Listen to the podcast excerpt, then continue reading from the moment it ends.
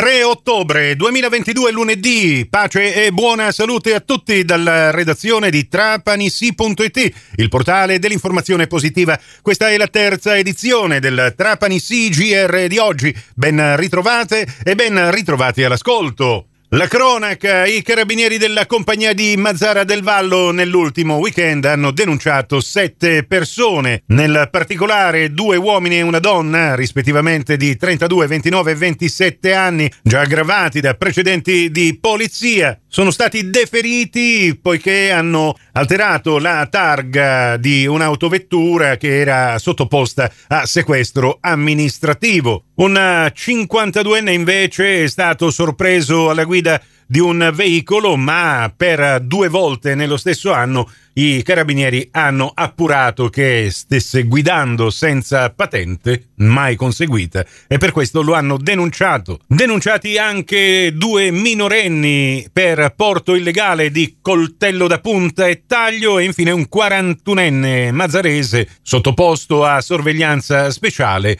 è stato denunciato per l'inosservanza delle prescrizioni imposte dal giudice. Restiamo a Mazzara del Vallo dove sabato mattina sono stati consegnati i riconoscimenti della terza edizione del premio giornalismo siciliano, l'addetto stampa dell'anno, premio promosso da Asso Stampa. Per la sezione pubblica amministratori ha ricevuto il premio Vincenzo Lombardo, per la sezione imprese, organizzazioni private no profit Barbara Cappello, per la sezione iscritto gruppo uffici stampa Orazio Vecchio, per la sezione addetto stampa alla carriera Gaetano Perricone. Infine un riconoscimento speciale per il no profit è stato assegnato dalla commissione giudicatrice a Giampiero Liubizzi, responsabile della comunicazione della società Sport 21 che svolge attività con atleti disabili.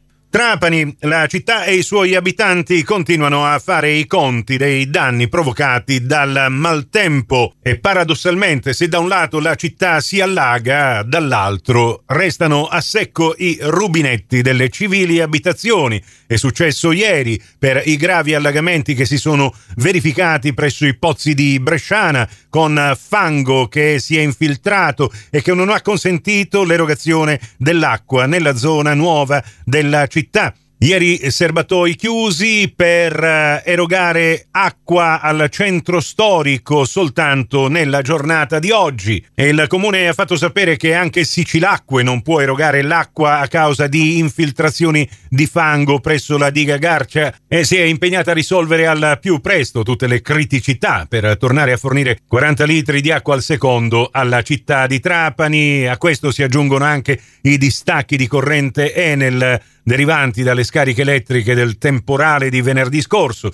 La situazione comunque, assicurano dal comune di Trapani, dovrebbe ripristinarsi da oggi al centro storico e da domani nella zona nuova di Trapani.